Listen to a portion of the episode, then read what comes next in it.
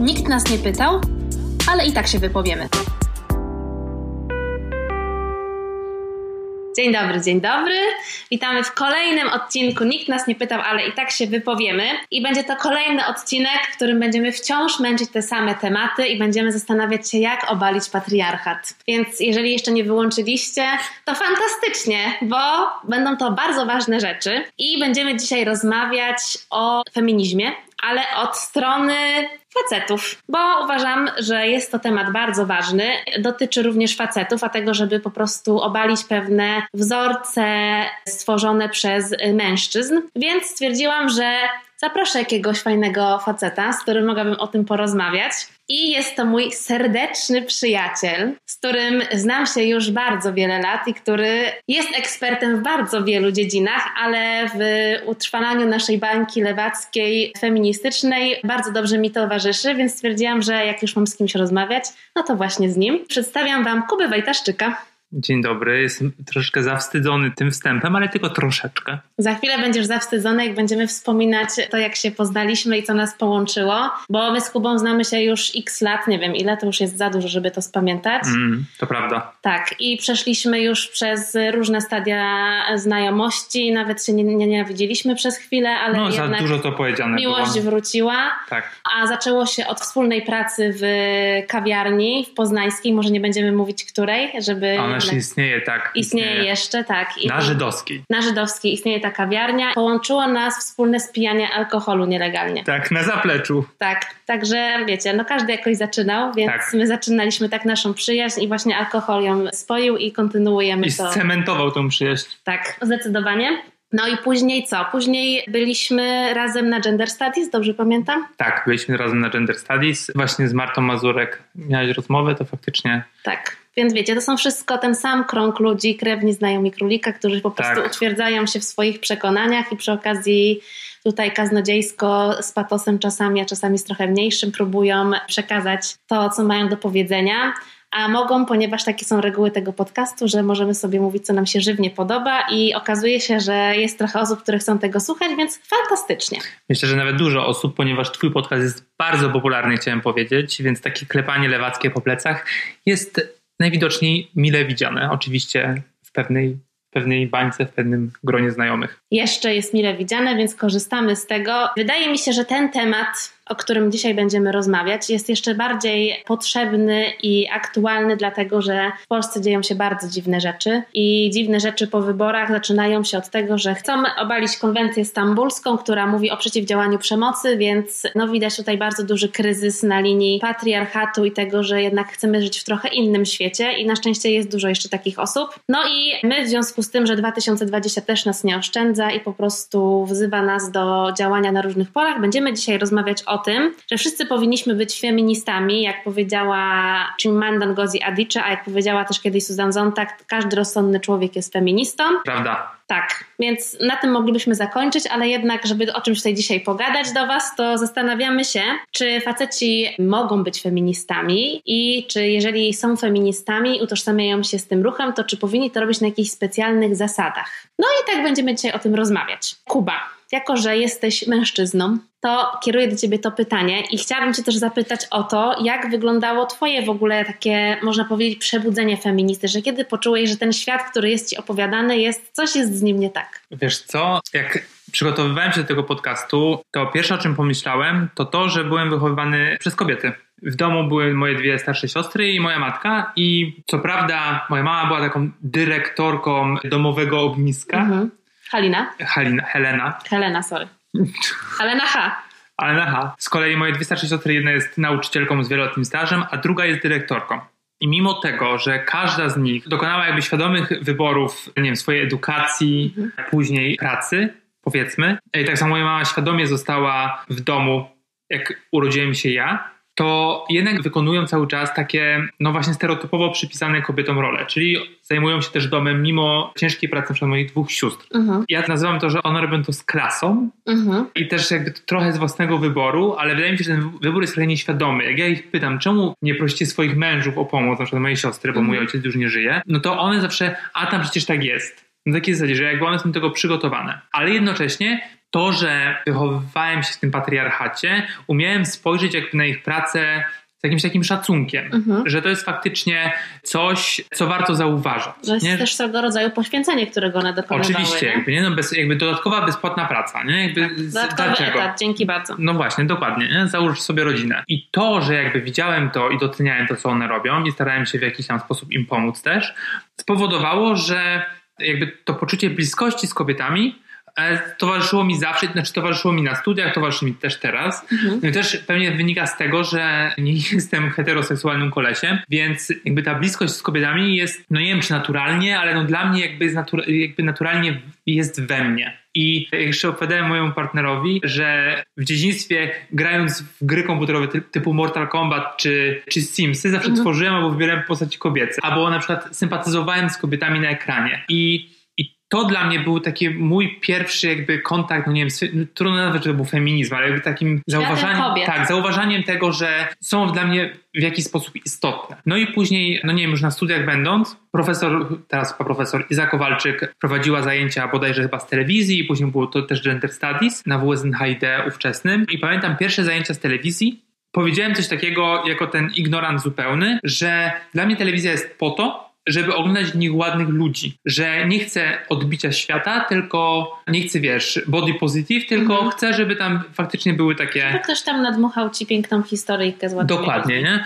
I jak o tym teraz myślę, wydaje mi się, że wynikało to z tego, że po prostu byłem nie tylko ignorantem, ale po prostu niepewny siebie. Mhm. Jakby trudno było mi siebie zaakceptować wtedy. I jak już sobie to uświadomiłem, to ten, ten gender studies, ten feminizm bardziej do mnie przyległ. Mhm. I to mhm. sobie jakby utrwaliłem już razem z tobą na, na gender studies na ułamie. No i tam spotkałem się, nie wiem, z historią feminizmu na przykład, mhm. nie? Już nie tylko sztuką kobiecą, ale faktycznie z taką no nie wiem, właśnie takim historycznym aspektem, nie? I, I mogłem sobie spojrzeć, ile kobiety i ich sojusznicy mhm. musieli włożyć pracy w to, żeby było tak jak teraz, a teraz nie jest idealnie, więc mhm. jaki ten świat musiał być wtedy zły, że wiesz, że nie było tych, nie wiem, no na przykład kobiety nie mogły głosować, nie? na przykład, albo nie zajmowały stanowisk jakichkolwiek, bo musiały być w domu. No i takie spojrzenie z tej perspektywy dało mi pole, czy uświadomiło mi to, co, co wiem teraz i co mogę sobie, wiesz, jakoś tam projektować na współczesność. Mhm. No ale to też nie jest tak, nie miałeś takiego poczucia, bo ja jak pamiętam, nie wiem, w takich czasach szkolnych, typu klasa podstawowa,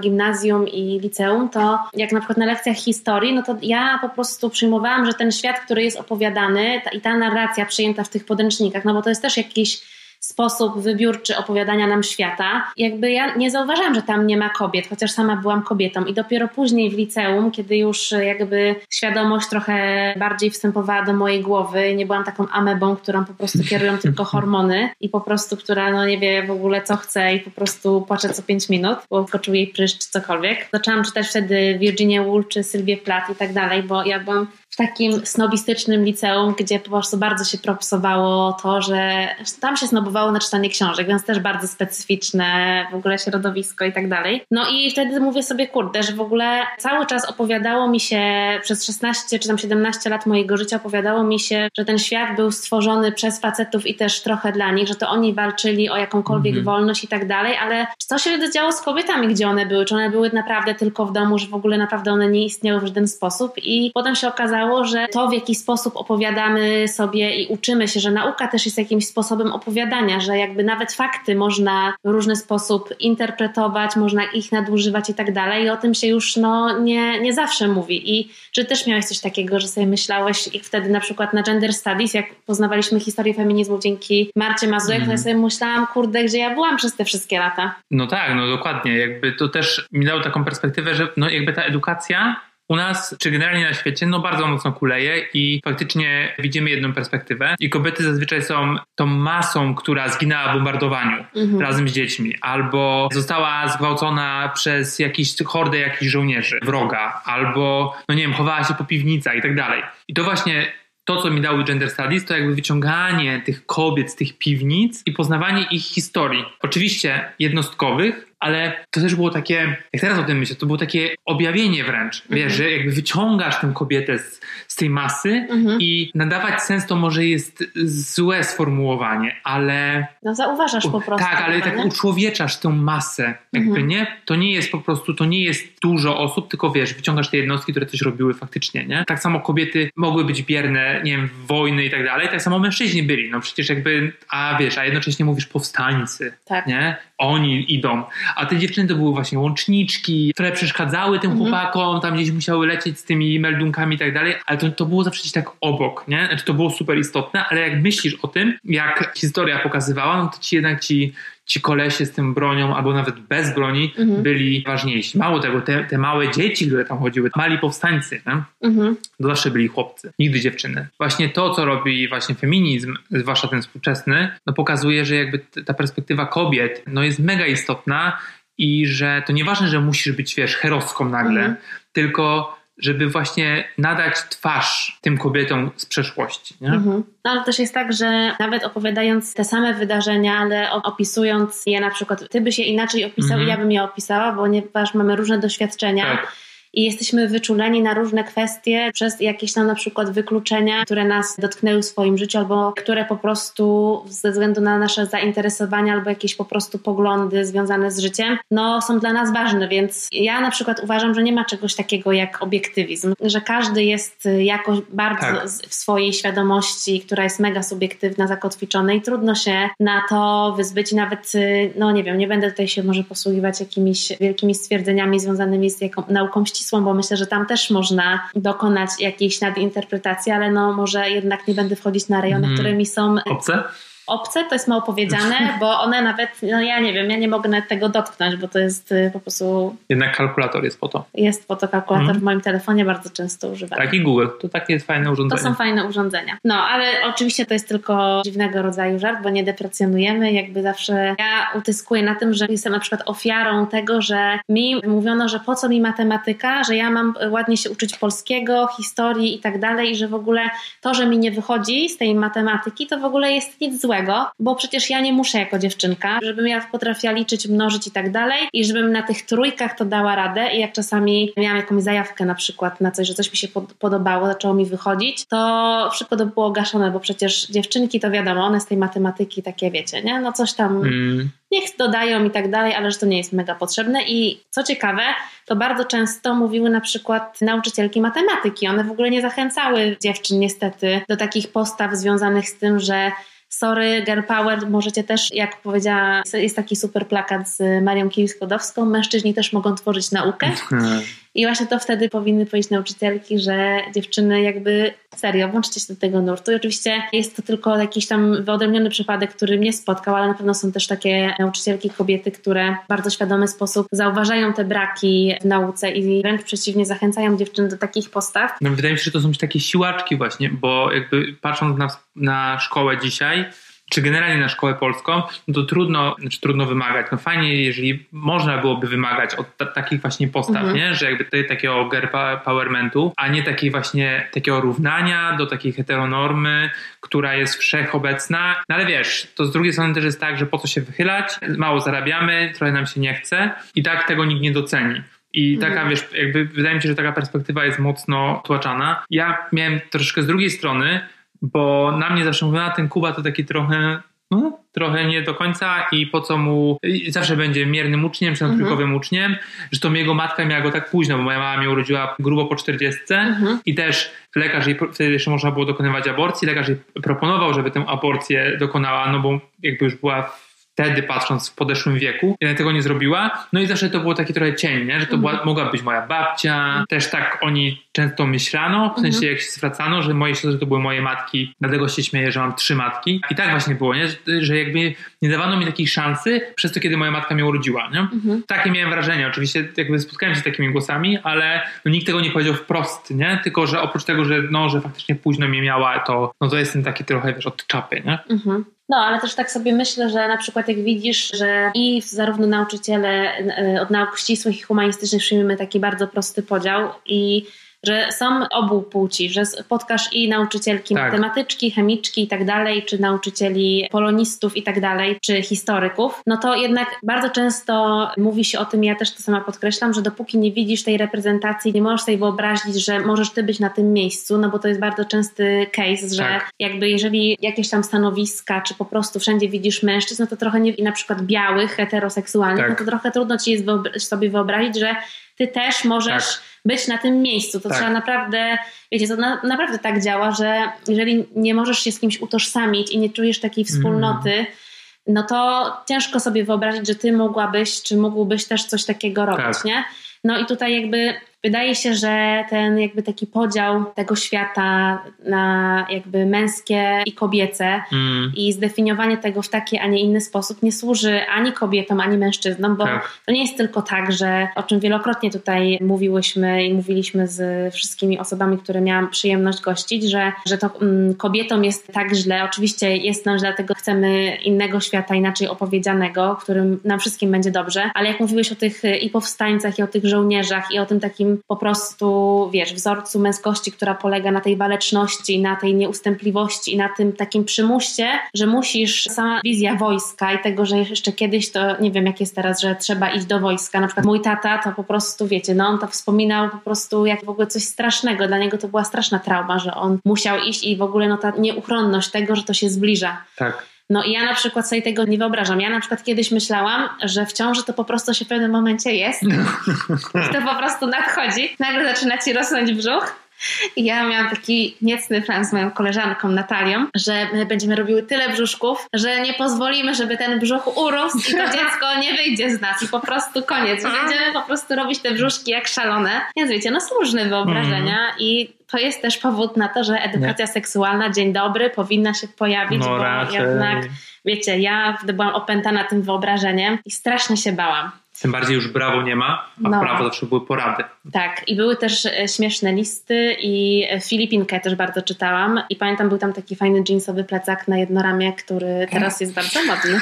Teraz mi się właśnie nam przypomniał, więc musiałam Wspaniale. to powiedzieć, że to było bardzo potrzebne tym wszystkim. Możemy tak tutaj opowiadać o tych rolach, które nas uwierają, możemy powiedzieć o kryzysie męskości, ale jest to temat super szeroki, nie będziemy w Tak. niego wchodzić, bo to w ogóle na inny podcast, a nawet jak każdy temat, wydaje mi się, można po prostu z tego zrobić całą serię podcastów. Wracając trochę do tego, od czego zaczęliśmy w ogóle tę rozmowę, czy ty masz takie poczucie, że ty jako facet możesz powiedzieć, że jesteś feministą i czy to twoje bycie feministą, bo z tego co wiem, uważasz się za feministę, jest jakoś na specjalnych zasadach, no bo nie jesteś kobietą, nie masz tego doświadczenia wykluczenia ze względu na płeć, więc no wiadomo, że to twoje bycie feministą jest trochę inne. Oczywiście, że tak, no bo jakby trudno białemu facetowi seksualnemu wcielić się w kobietę i Mhm. jakby patrzeć z, z jej perspektywy. Oczywiście jakby ogranicza mnie inne wykluczenie i tylko mogę sobie na, na, na tej podstawie wyobrazić jak wam musi być ciężko. Mhm.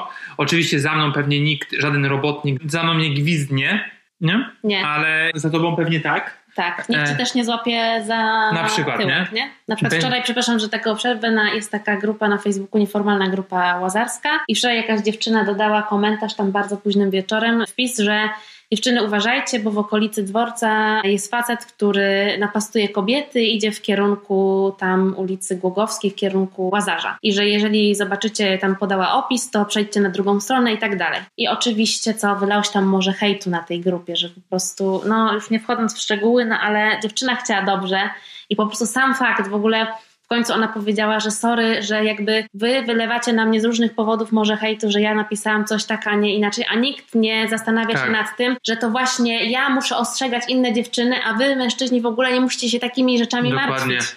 Jakby ta perspektywa jest zupełnie nam obca i z mojej perspektywy taką anegdotę przytoczę, że zaraz po wyborach tam padało i pojawiły się dwie tęcze. Wiadomo, że jakby homoseksualizm w Polsce zaraz będzie karany zupełnie i szedłem z moim partnerem i tyłu zatrzymała się heterycka para, no powiedzmy drechów.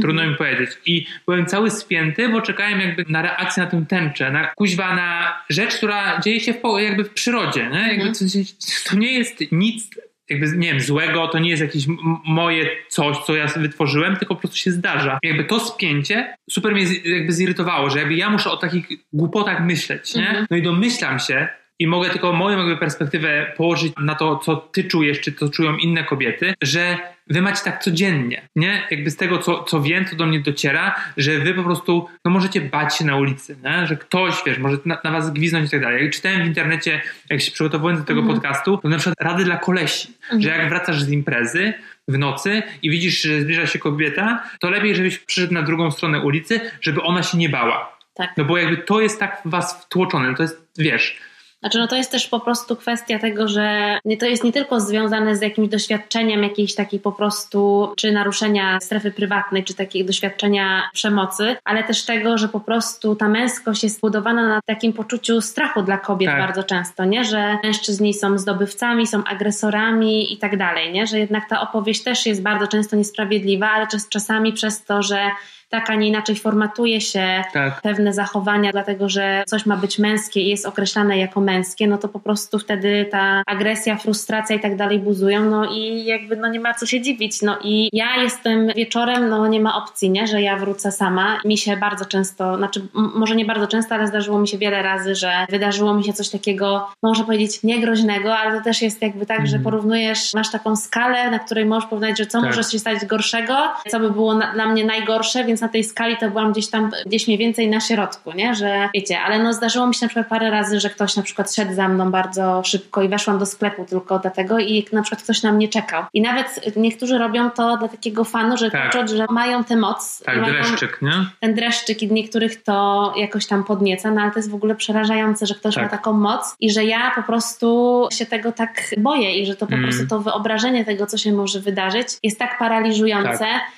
że oczywiście po tych wydarzeniach ja mam bardzo często scenariusze, co mogłabym zrobić, ale w tej chwili, jak to się dzieje, to dla mnie to jest sparaliżowana. No. Ja nawet nie byłabym w stanie chyba wyjąć gazu pieprzowego po prostu, gdybym miała, bo to jest po prostu dla mnie coś przerażającego i od razu mm. mnie jakoś tak, no, tak właśnie dzieje się ze mną. Dlatego wydaje mi się, że zrozumienie tej, tego przywileju, który mają faceci przez samych facetów mm. jest tutaj kluczowe że wiesz, próba spojrzenia, no nie oczami kobiet, no bo to mhm. jest trudne w jakiś sposób jest, ale to jest pewnie zawsze błędne i zawsze perspektywa jednostki, ale jakby zrozumienie, że ty możesz to i to i to i to i to wpływa na kobiety, jest super ważne. Wiadomo, że nie możesz wejść w buty kobiet, ale możesz nie iść obok nich jako mhm. osoba, która wspiera i rozumie ten tak. przywilej. No i ja tak staram się robić i to jest jakby mój punkt wyjścia, nie? Wiadomo, że ja mam ten swój bagaż i być może jest mi łatwiej jakby zrozumieć dziewczyny, pewnie dużo trudniej mi zrozumieć heteroseksualnego białego kolesia. Ma taką władzę i z, tej władzy sobie w ogóle nie zdaje sprawy, no bo jak ty opowiadasz o tym, że się boisz iść ulicą w nocy, no to zakładam, że geje czy osoby queer,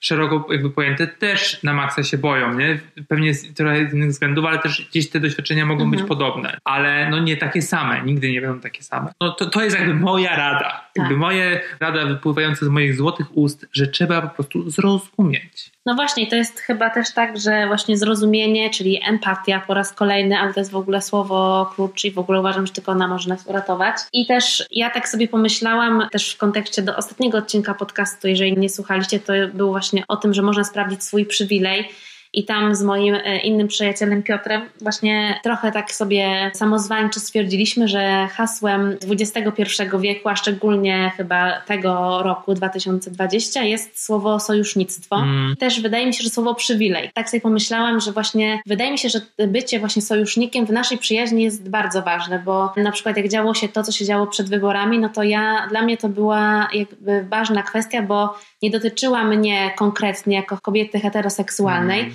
Ale no mam mnóstwo przyjaciół queerowych, dla których dla mnie dbanie się o ich bezpieczeństwo było po prostu no, czymś takim bardzo trudnym, no bo jakby wiecie, po, dla mnie poczucie bezpieczeństwa jest no, jakimś takim bardzo na piramidzie potrzeb jest w ogóle no, jest no, bardzo basic, nie? że to jest po prostu od tego się zaczyna, A, że ja na podstawie. Tak, okay. ja mogę być głodna, ale nie chcę się czuć gdzieś niebezpiecznie, tak. no bo to jest w ogóle no, straszne uczucie, jak sami niestety pewnie wiecie ze swojego życia. Też pamiętam, że na przykład jak były czarne protesty, no to oczywiście ty też brałeś w nich udział i jak cokolwiek dzieje się takiego związanego, czy to z tą konwencją stambulską, no to dla mnie to jest oczywiste, że na przykład na proteście się spotkamy. Czy to są jakieś kwestie, które znowu wychodzą związane z aborcją i z tym, że próbuje się kobietom mówić, co i jak one mają robić, i to, że jakby gdzieś nas y, to wykluczenie jest, y, łączy nas, Tak. to, że jesteśmy w jakiś sposób wykluczani z jakiegoś takiego ogólnego nurtu i tego, w jaki sposób definiuje się tą normalność, czy to w jaki sposób powinniśmy żyć. Wydaje mi się, że to jest jakiś taki mocny fundament tej przyjaźni, że to są jednak takie, że to zrozumienie właśnie, że to, że dzielimy jakby tą czasami smutną dolę razem, nie? No tak, to prawda. Czy jak teraz właśnie powiedziałaś o to, o, o, o co walczymy i o co musimy walczyć, są takie, wiem, że to może źle zabrzmi, to są takie absurdy, że że to są takie podstawowe prawa, które powinna, powinniśmy mieć Mhm. od samego początku, bo jak to jest możliwe, że ktoś może za nas decydować, wiesz, co jest ok, a co nie jest ok, nie? Mhm. Że pamiętam, wiem, że jeszcze włączę perspektywę homoseksualną, ale pamiętam, że jeden chłopak ze Stonewall napisał, że zagłosował i wyszedł, zagłosował w wyborach ostatnich, prezydenckich i wyszedł z, nie, wiem, z tej szkoły, powiedzmy, czy z tego miejsca i banda 14-latków go opluła. Jak to jest możliwe, że jakby 14-latek może opluć dorosłego mężczyznę tylko dlatego, że nie wiem, miał koszulkę może z napisem Stonewall, czy, Mhm. czy, czy no, No ogóle, wyglądał bez inaczej właśnie, jakby, no, co to jest w ogóle za jakby przyzwolenie na takie rzeczy, nie? I to nie jest tak, że te dzieciaki na to wpadły, tylko słyszały to albo w domu, albo z telewizji i po prostu jest ogólne przyzwolenie. Więc jeżeli jest ogólne przyzwolenie na to, że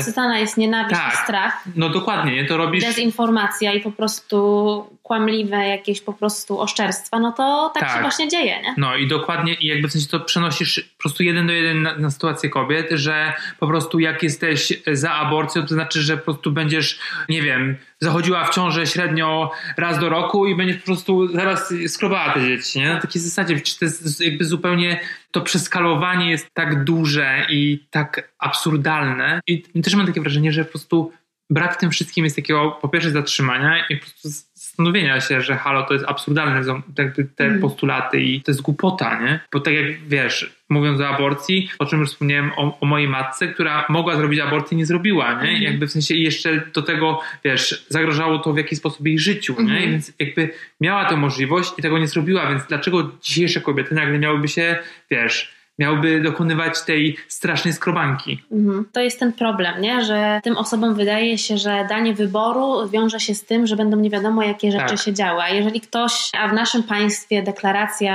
że jest się katolikiem jest na wciąż niestety bardzo wysokim poziomie, uważam, że skoro tak bardzo są wszyscy moralni i przecież tak bardzo żyją według tych zasad Kościoła i nauk Tak. Jezusa, no to przecież oni wiedzą jak postępować i dlaczego my mielibyśmy słuchać głosu ludzi, którzy wierzą i mają zupełnie inny system wartości niż my. Tak, i się nie rozwodzą na przykład. Tak, albo idą do krypty. Więc wydaje mi się, że w tych wszystkich rozważaniach, które tutaj poczyniliśmy, jeszcze jest bardzo ważny aspekt związany z tym, że miałam takie poczucie związane z jakimiś tam wieloma rozmowami, zbytymi obserwacjami związanymi, nie wiem, czy to z czytaniem książek, filmów i tak dalej, czy nawet o, po prostu obserwowaniem zachowania ludzi, że to, co kobiece, jest dla facetów oznaką tego, że coś jest na przykład słabe albo deprecjonujące dla nich, że na przykład, no nawet w języku jest mnóstwo takich określeń, że no nie wiem, no rzucasz jak dziewczyna, to znaczy, że to jest płaczesz jak beznadziejnie, baba. płaczesz jak baba, że po prostu, no jest mnóstwo takich rzeczy, które pokazują ci, że to jest dziewczęce czy kobiece,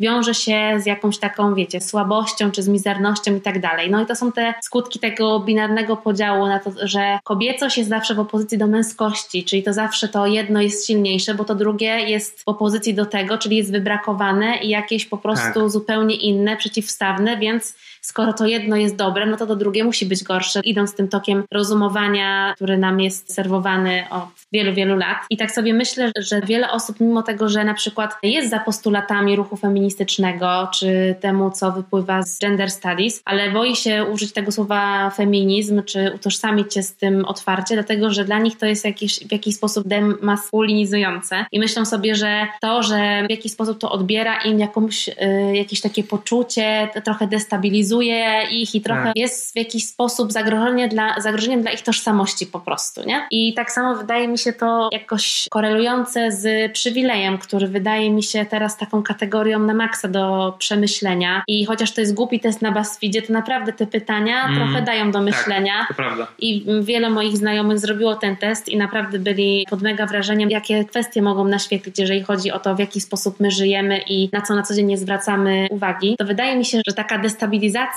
przywileju, bo tak to chyba można roboczo sobie gdzieś tam nazwać, wiąże się z tym, że jeżeli ty przyznasz, że na przykład jesteś uprzywilejowany pod jakimś kątem i uznasz na przykład swoją no nie wiem, trochę przez to wyższość nad innymi, no to wiele osób bardzo boi się z tym utożsamić i to przyznać, bo wydaje im się, że im się coś zabierze, że zostanie im coś zabrane. Ich przywilej będzie przez to mniejszy i będą musieli się podzielić ze mm. światem czymś, co przecież było im od zawsze dane, dlatego że urodzili się na przykład w tej, a nie innej szerokości geograficznej i mają taki, a nie inny kolor skóry.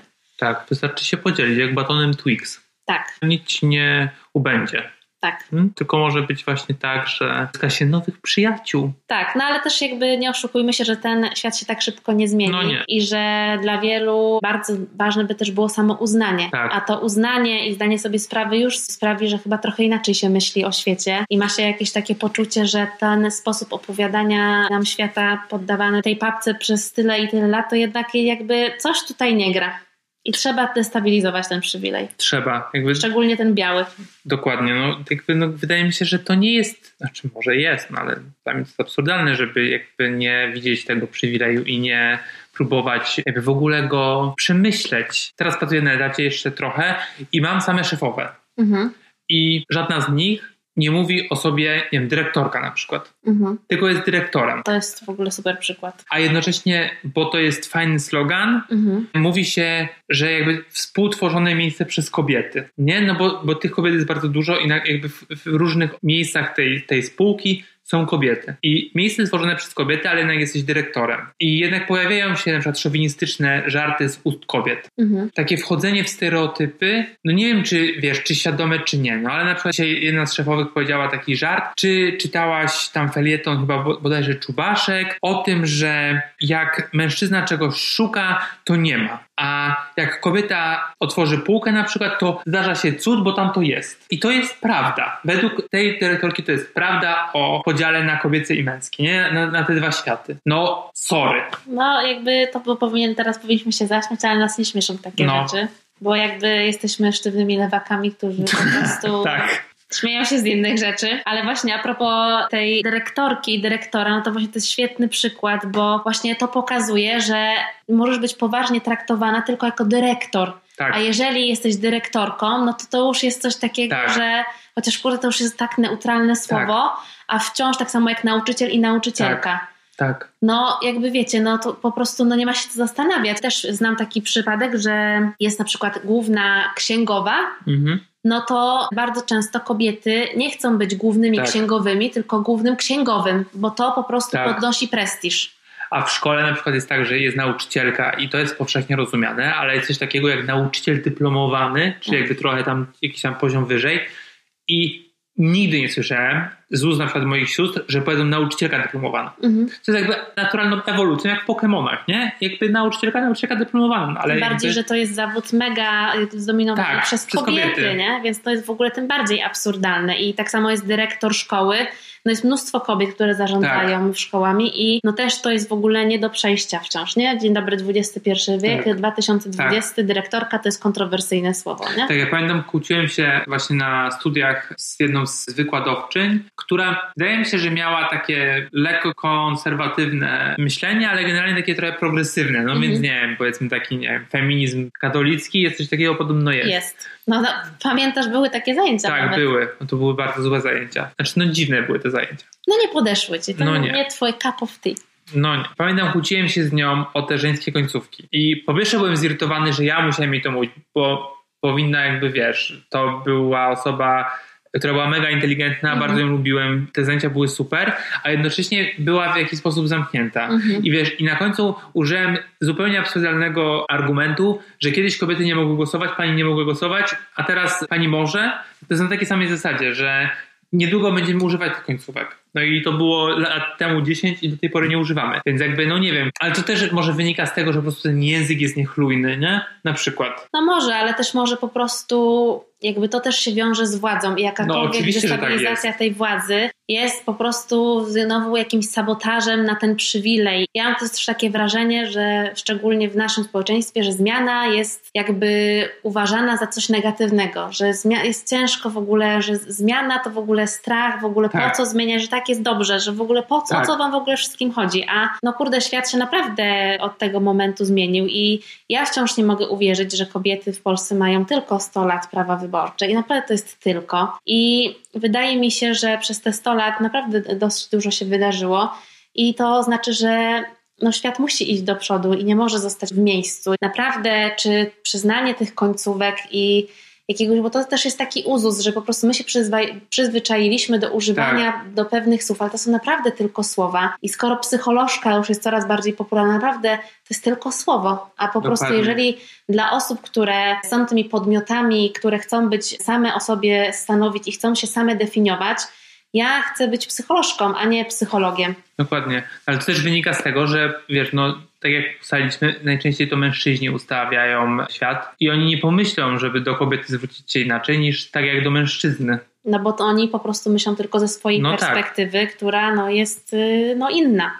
Więc jakby to jest ciągle to samo i po prostu wciąż nie wierzę, tak. że musimy o to samo walczyć i o tym wciąż gadać, że po prostu moja perspektywa nie jest jedyną i po prostu naprawdę zróbmy miejsce w tym świecie, bo co innego. Ja nie mam lepszej recepty. Ja pamiętam jeszcze, jest taki odcinek Madmana bodajże w drugim sezonie, czyli mamy lata koniec 50. bodajże i Don, czyli główny bohater idzie na spotkanie z potencjalnym klientem, on jeszcze nie zna płci tego klienta i z marszu podchodzi do kolesia, mhm. a okazuje się, że on jest tam nikim, tylko kobieta jest dyrektorką jakiegoś tam chyba centrum handlowego. Dla niego to jest szok. Mhm. Że jakby kobieta przychodzi bez mężczyzny i jakby zarządza i ona tam się z nim wspiera, on w końcu wychodzi i nie pozwoli sobie, żeby tak kobieta do niego mówiła. No i to były lata 50. w Ameryce. I no trochę się zmieniło, ale jakby też często podejście mężczyzn do kobiet na wysokich stanowiskach jest bardzo podobne. Ona nie jest równą partnerką do dyskusji, do, do jakichś rozmów, bardziej tylko do jakichś takich, wiesz, uszczypliwych żartów. Mhm. No tak, no Mad Men też y, jest to świetny serial. Wiem, że chyba twój ulubiony tak, wciąż. Tak, wciąż. No to tam w ogóle ta mm, wykluwająca się niezależność kobiet i w ogóle ten ruch feministyczny też jest tam bardzo fajnie pokazany. No to jest w ogóle super smutny serial i w ogóle tam generalnie no ja nie wiem, czy to zakończenie pozostawia nadzieję. Dla mnie to jest kwestia dyskusyjna. Ale mhm. generalnie no, ten serial nie pozostawia złudzeń, że świat jest zły i smutny. Tak, bo taki jest. No, więc no wiemy, że ty jesteś znanym nihilistą i jeżeli ja chcę się pogrążyć, to zawsze dzwonię do ciebie, bo wiem, że mi w tym pomożesz. Zapraszam. Gorąca linia. Gorąca linia, jak u Wojtaszczyk. Rów Misian. Tak jest. Jeszcze na koniec musimy powiedzieć chociaż dwa słowa o najgorszych rzeczach, bo już porozmawialiśmy o jakichś tam językowych sporach, ale też bardzo często mówi się w kontekście feminizmu i jakiejś takiej powiedzmy walki męskiego i damskiego. Wypukla się te różnice między kobietami i mężczyznami na takich po prostu beznadziejnych przykładach, na przykład noś sobie sama lodówkę na czwarte mm, piętro, albo no. tak chcemy być przepuszczane w drzwiach, to jakimi jesteśmy feministkami, skoro ciągle na przykład przykład wymagamy tego, nie mm. wiem kto mm. tego wymaga, no ale no nieważne. Nie wiem, czy ty też miałeś jakieś takie doświadczenia z tym związane, że ktoś w ten sposób definiował feminizm jako po prostu to, że skoro jesteście słabsze, to sobie nie poradzicie i tak jest świat opisany, że jakby wiesz. No oczywiście, no, a feministka to kobieta z wąsem, która sobie pewnie wniesie tą lodówkę. No przecież to jest, to jest taki wiesz, poziom absurdu. Trochę trudno z tym dyskutować, no bo to, tak naprawdę znowu patrzymy na całą masę ludzi, a nie widzimy tych jednostek. No bo jeżeli jakaś kobieta chce być przepuszczana w drzwiach, no okej, okay, no jakby, no, no i co? Jakby ja też mogę chcieć być przepuszczany, jakby wiesz, na takiej zasadzie, nie? Tak. To, to chyba bardziej o to chodzi. I ja też nie wniosę sobie sam lodówki, który zresztą koleś sam wniesie lodówkę, nie? Na przykład.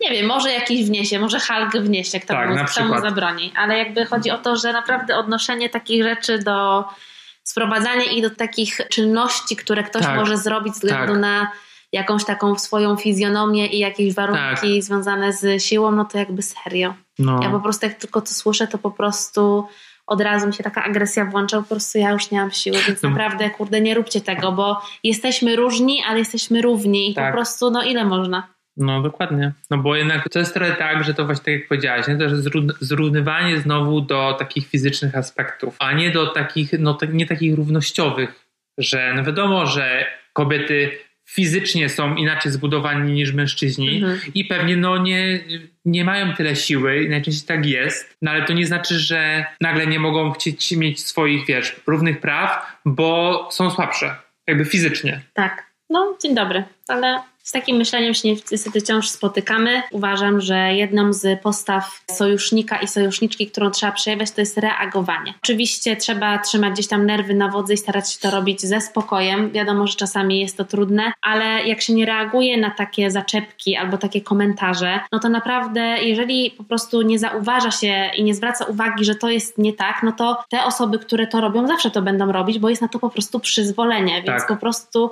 na wszystkie takie przejawy dyskryminacji po prostu trzeba reagować. I oczywiście nie można tego robić jak ta druga strona, czyli z agresją i tak dalej. I trzeba naprawdę.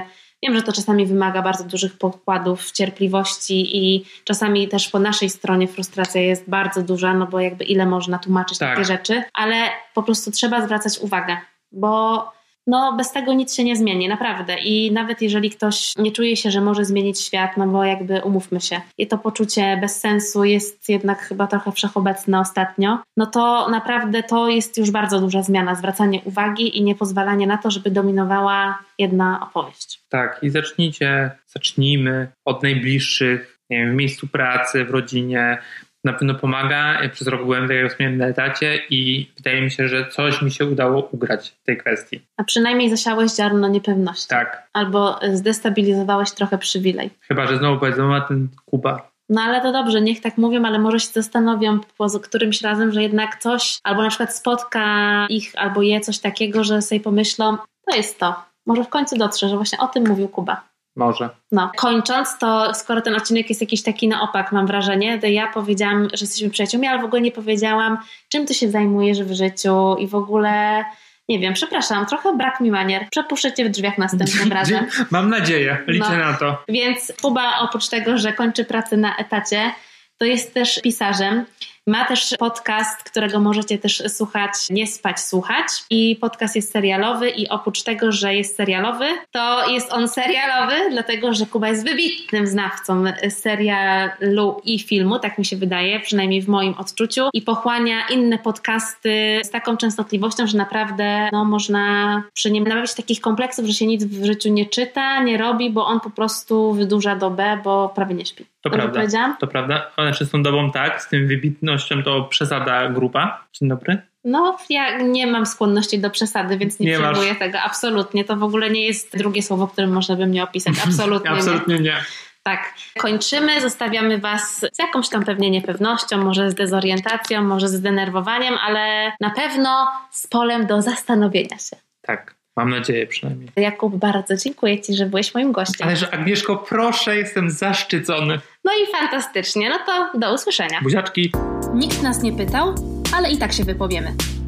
Producentem podcastu jest Estrada Poznańska. Wszystkie odcinki znajdziesz na estrada.poznan.pl.